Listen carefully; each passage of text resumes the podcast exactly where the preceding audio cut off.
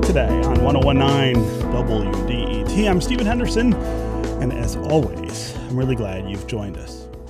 As we continue to dig into this moment of reckoning with racial disparities and systemic oppression, we want to begin this week by talking with someone whose storytelling captures the nuances, the humanity, and the hardships of what it means to be black in America.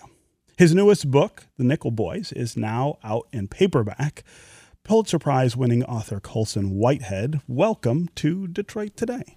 Hey, howdy. Thanks for having me. Yes, thanks for being here. So I want to I want to start here. Um, uh, you wrote Nickel Boys in part in reaction to the election of Donald Trump and the ways that it called on racism and refocused it in the American dialogue. The book then comes out to critical acclaim, and you win the Pulitzer Prize for it in May of this year.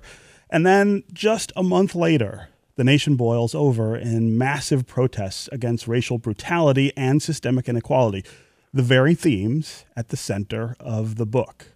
I think it's a really fascinating example of the world inspiring an author's work, and then that author producing something that helps the world understand what inspired the work in the first place. So I wonder if you can talk about what you think the Nickel Boys says to us about this moment right now in America. Well, you know, it's all it's all one moment. If you're writing about police brutality or inequities in the justice system, uh, in a book set in Jim Crow, like Nickel Boys, or you're inspired by um, the election of Donald Trump, or uh, what happened in Ferguson six years ago, uh, you're not being prescient. You're just describing it the way it is. And so, you know, we've never we never escaped our our, our, our terrible situation with regards to race. And so, if you write about um, racial inequities, uh, they're always current because we don't we never make any real progress. Mm. So, Nickel Boys is set in the 1960s in Florida, and it tells the story of two boys who are at a reform school called the Nickel Academy. Uh, Nickel Academy. That reformatory is actually based on the Florida School for Boys where there are more than 50 unmarked graves that were found there in 2011. Uh, tell us how you were attracted to this story uh, and why you decided this was the time to tell it. Yeah, I mean, I mentioned Ferguson a minute ago because it was the summer of 2014, mm-hmm. and um, you know we were capturing a lot of these police brutality incidents on videotape. And later that summer in August, um, they were uh, excavating the site of this reform school, the Dozier School for Boys, and they found these unmarked graves. And it seemed if there's one place uh, like this reform school, how many other the same way if we capture one death on videotape, how many other police brutality um, events are, are we missing? And I was shocked I never heard of Dozier. You know, it was covered in Florida papers a lot, but not nationally. And it seemed um, worthy of telling. You know, the, the, the campus was segregated. Uh, there was a black part and a white part, and all the survivors who came forward once the school was closed to talk about their experiences 30 years, 20 years before were white. And I wondered what kind of story I could get out of the black part of campus, the untold part of campus. Hmm. Uh, in the book, uh, Elwood, uh, who's the, the one of the main characters, of course, and the protagonist, um, gets caught up in a, a, mistake. He does something that he's not supposed to do, uh, but it, the rest of his life is patterned in a way that would suggest he was headed for great success. And that one mistake, of course, derails him and sends him to this reformatory, but also just absolutely ruins his life. And for me, uh, reading that story just reminds me of the greater sort of message there that in, America, if you're black, uh, it doesn't matter all of the things that you do that you're supposed to do. Uh, we are we are one mistake away. We are one uh, miscalculation away from absolute ruin and, and tragedy. And and Elwood uh, really captures that in in a in a very I think searing and, and important way. Well, you know, a mistake isn't much of a mistake. He's just hitchhiking with the wrong person. He has no idea that the, right. the car is stolen. And of course, in the '60s, people hitchhiked all the time. And he's, uh, you know, he's a goody goody. He's a good student. He's actually taking uh, college classes, even though he's in high school. And he's en route to the college campus when he's uh, uh, when he hitchhikes and the car is stopped and it turns out to be stolen. So, um, so he's sent to this reform school um, through a miscarriage of justice, and you know, I wanted to speak to the situation befalling so many young people of color. You know, we're just walking down the street, we're stopped by police, and then uh, you're reaching for your wallet. They say you're going for a gun, and uh, you get shot. You know, so many innocent encounters can escalate to something lethal um, just because you happen to leave five minutes later or five minutes early and en- encounter the wrong uh, the wrong policeman. So you know, so he you know his situation I think speaks to so many you know so many people. Yeah, yeah. Um, the brutality that he experiences at the academy is is quite vivid in in the book. Uh, talk about why you made the scenes uh, of him encountering this this violence uh, so clear and and so vivid, and what message I guess you're trying to send there. Well, you know, with the Underground Railroad, you know, my previous novel, which is about slavery, uh, there's a lot of brutality mm-hmm. and, and and violence because that's how the slave system was upheld. That's the fact of the story, and I want to be true to the slave experience. And so, um, it's not Gone with the Wind where you know a white lady is being self-actualized against a backdrop of slavery. It's like, oh, they're burning my house down. you know, they should burn your house down because you traffic in human flesh. Um, so the brutality in that book was realistic, and it has to be realistic in the Nickel Boys because I am talking about a real life life place and the mm-hmm. brutality suffered by real life people. Um, but I don't actually, you know, I know a lot of the violence happens sort of off the page, mm-hmm. um, so it's not described because I'm not trying to exploit it. But in order to, you know, to describe the world accurately and realistically, I do have to, um, you know, show how they actually lived. And then I can get on to the human story between Elwood and his, his friend Turner. Um, once the facts are settled, I can get to the, their sort of philosophical argument about optimism and pessimism and, and how we can get a, along in a world that wants to destroy us. Yeah, yeah.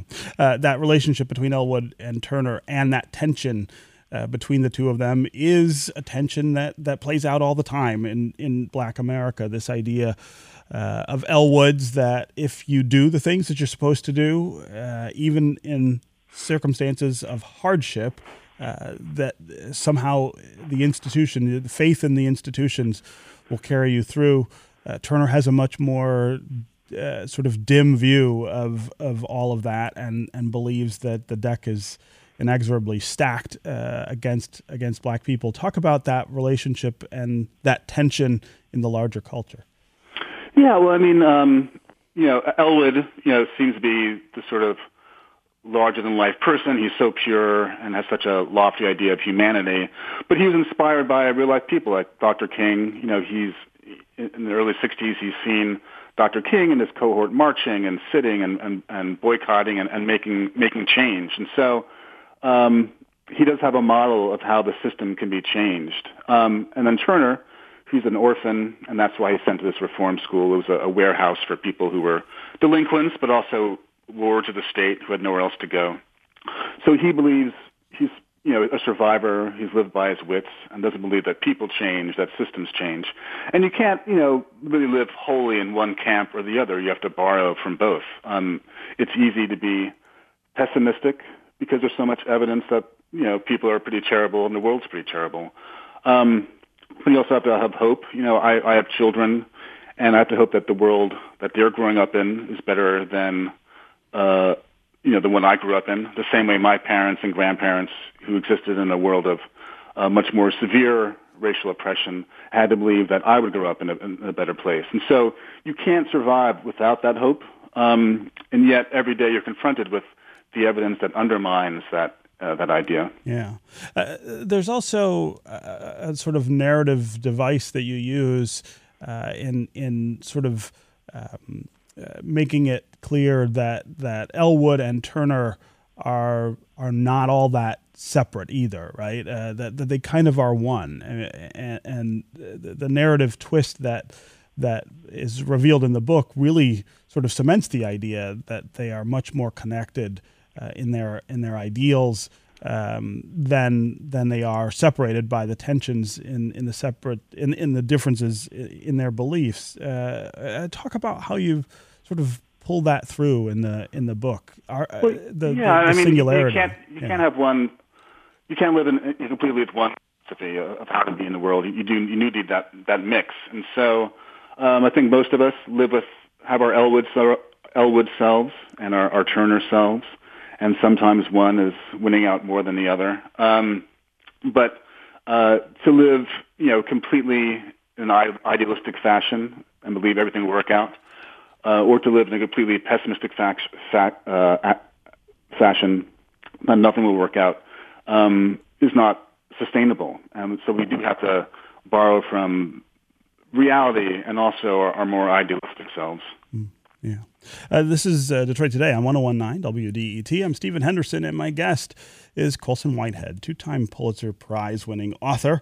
His latest book is The Nickel Boys, which was just released in paperback last week. We're talking about that book, uh, and we are talking about how that book helps us understand the moment that we are experiencing right now in America, where you see millions of people literally in the streets protesting brutality against African Americans by the police uh, and the larger system of systemic racism and inequality uh, that drives American culture. If you want to join the conversation, give us a call and tell us if you've read The Nickel Boys by Colson Whitehead. What did you think of the book? What do you think of the book's relevance to this moment uh, that we are experiencing and all of the questions that we're all of a sudden confronting uh, in a way that seems much more serious than it has, uh, at least in the recent past. Um, do you have a question for Colson Whitehead about the Nickel Boys or about one of his other books?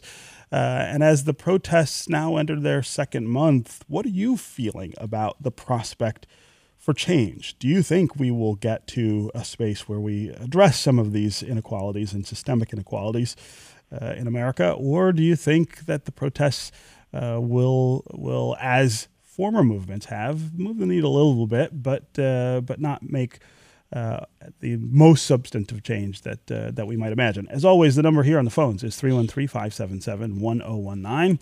That's 313-577-1019. Uh, you can also go to the WDET Facebook page uh, and put comments there. And you can go to Twitter and hashtag Detroit Today and we'll work you into the conversation. Uh, I want to talk about the torture building in the book at the Academy. Uh, it's nicknamed the Ice Cream Factory by the white boys who were there and the White House by the African American boys. Can you talk about why you chose to make that distinction? It seems like it's saying something about the differences in the way that we experience things as Americans and the differences in the way that we interpret uh, different experiences. Sure. I mean, yeah, those are real life details. Um, at, at, the Dozier School, uh, once you know, there's an investigation, and they said you can no longer beat the students, which seems perfectly reasonable. So they moved uh, the beatings to a utility shed called the White House, mm-hmm. um, and you know, and both the white and black campuses call it the White House, but the the white kids also called it the ice cream factory uh, as a joke because you came out with bruises of every color. Um, and and this, you know, I like to make up details, but then some some things you can't compete with. Obviously, uh, the White House has so much different kinds of, of, of resonance that um, I had to keep that real life detail and, and let it work let it work for the book. Um, you know, I, I was doing a a um, a a talk last summer, and someone in the Q and A stood up and said, you know, I wasn't at Dozier, but I was in another reform school, and we also call it the ice cream house there because of the same thing, the bruises that you came out with. And so this kind of grim survivor humor um, uh, was coming up simultaneously in, in, in, in all sorts of all sorts of different places. And you know, the, the the kind of joking that you do in order to um, get through the day and make the severity of the situation not so terrible um, happens everywhere. Yeah, yeah. Um, when we see Elwood uh, in the future in the book, uh, he is not any longer at the reformatory. He is uh, an adult trying to to put his life back together and and succeed.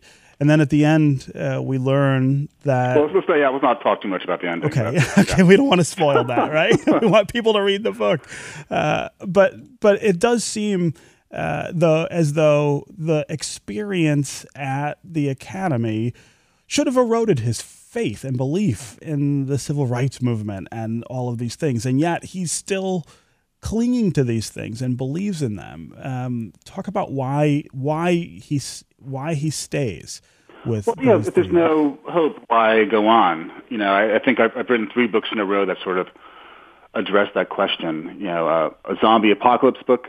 Um, if you don't mm-hmm. believe there's a place of safety, why do you keep on the struggle? And that was Zone One 10 years ago. Underground Railroad, Cora the slave runs north. And she has to believe, even though she's never been off the plantation, that there's a place of safety, uh, a place of freedom. And it's abstract, and there's no proof of it, uh, but she runs anyway. And then with um, Elwood and, and, and Turner, uh, they have to believe that um, that justice is possible, uh, that you can make something of your life despite everything that the world throws your way. Because if you don't, what's the point of going on? And so, you know, uh, two thirds of the book take place in 1963 and 64. Um, which I chose because it's the height of the civil rights movement, but also the height of Jim Crow, and those, those two contradic- contradictory energies are fighting each other. Um, and then that means a third of the book takes place as I follow Elwood in the 70s and 80s and 90s as he tries to make a life for himself. Um, he's been put off track by this traumatic experience and has to find his, find a way to make himself whole. You know, can he do it? So many of the the Dozier boys uh, don't make it. Um, there's drug abuse and alcoholism, and uh, they're never able to get over this trauma that's uh, derailed them. And so it was important for me to narrate um, uh, progress to a whole self. How do you come back from a traumatic event? How do you find a way to love and, and be loved? Hmm. As always, again, the number on the phones is 313 577 1019. That's 313 577 1019. Let's go to Joel in Detroit. Joel, welcome to the show. Good morning. Thank hey. you so much. Sure. Uh, I'm a huge fan of, of, of the author of Colson. I uh, really appreciate all your all your work, and and I think I feel like the reason that that his work is so powerful, and this book in particular is so powerful, is that I feel like it makes manifest the uh, the racial violence that um, underpins um, our system of white supremacy, and that frankly many white people uh, don't actually see or ex- obviously or experience, and so it kind of really makes visible how how many people of color have experiences um, like like the protagonist um, uh, uh, and how it impacts their life mm. going forward and um, for that reason, I, I really appreciated um, uh, the book and thought it was uh, um, a really powerful way to, to help help us think about uh, racism and white supremacy in our culture. Yeah, Joel, I really appreciate the call uh, and the insights. Colson, as I said uh, earlier, I think you read this book and this story of, of Elwood and uh, again, it wins the Pulitzer Prize in May, and then uh, very quickly after, we learn the story of George Floyd in Minneapolis, which uh, which lays bare in reality the kind of overreaction, the disproportionate reaction to uh, to blackness and black existence uh, in this country. I mean, the, the, the similarities, the parallels across uh, across your work and and reality right now are just uh, so powerful. And as Joel says, uh, for a lot of white people, these these are perhaps revelations uh, about what it's what it's like to be black in America. I wonder what reactions you get to uh, to this work from from white people. Well, you know, I mean, uh, you know, some audiences, you know, see themselves in in Cora see themselves in Elwood and Turner, and in some audiences uh, are surprised at uh, how slavery worked or the capriciousness of capriciousness of, of Jim Crow. Early on, um, when the book came out, I, I did a reading, and in the in the novel, uh, Elwood is stopped by the police, and then we cut to his first day at uh, the institution, uh, the Nickel Academy, the stand-in for Dozier. And there was a white lady in her 50s who, came to the talk, and she said, you know, how come you didn't show the trial? Like, how come you skipped over that? Um, am I just being naive that there was any chance that he would um, uh, get a fair trial? Hmm. And uh, I skipped it because no, obviously not. and and uh, you are being naive to think that uh, a poor black 16 year old um, is going to get anything but railroaded by a, a white judge in the Jim Crow Florida of, of 63. Mm. And so, um, you know, for me, it was an obvious artistic choice, but for this, you know, uh, for this white lady, um, uh, it causes some confusion because, like, there's really no way out. And no, by page 33 of the book, we know that um, uh, many avenues of escape are, are, are closed down. Mm. Uh, okay, we're going to take a quick break. And when we come back, we're going to continue our conversation with author Colson Whitehead. Uh, we'll talk a little about our WDET book club as well. And we want to continue to hear from you. 313 577 1019 is the number on the phones. You can also go to Facebook and Twitter, put comments there, and we'll work them into the conversation. We'll be right back with more Detroit Today.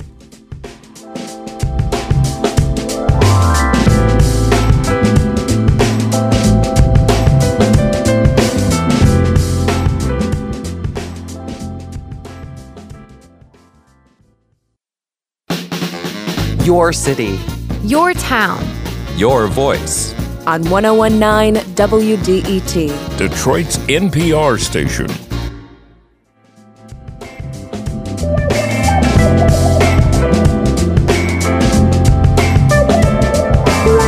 Listening to Detroit Today on 1019 WDET. I'm Stephen Henderson, and as always, thanks very much for joining us. My guest is Colson Whitehead two time Pulitzer Prize winning author. His latest book is The Nickel Boys, which was just released in paperback last week. We're talking about the book, we're talking about uh, his other works, and we're talking about how The Nickel Boys is a really relevant text.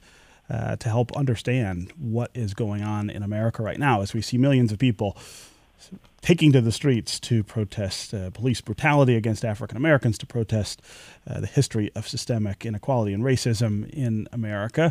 Uh, if you want to join the conversation, give us a call. 313 577 1019 is the number on the phones. Tell us if you've read The Nickel Boys or read other works uh, by Colson Whitehead. Also, tell us what you think about this moment uh, we're experiencing here in Detroit and around the country uh, as people take to the streets and say enough of the things that we see uh, often from people's cell phones, enough of the cultural uh, uh, oppression that we see uh, on a daily basis in America uh, with regard to African Americans and other people of color.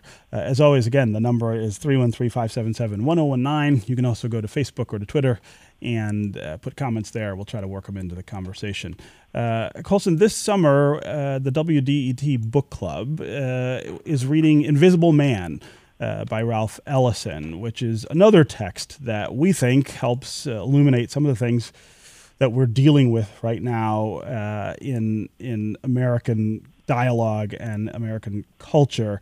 Um, there are, to me, a lot of similarities uh, between Ellison's work uh, and some of the themes that you have worked with over the nine books uh, that that you've that you've published. but but this concept of invisibility uh, that he deals with, of course, uh, with the nameless character in Invisible Man, reminds me very much of uh, of Elwood and Turner, uh, and the concept of being seen, of trying to be seen, of not being able to be seen uh, as a black person uh, in America. I wonder if you can talk about uh, about Ellison and Invisible Man and how it connects to the work that you're doing today.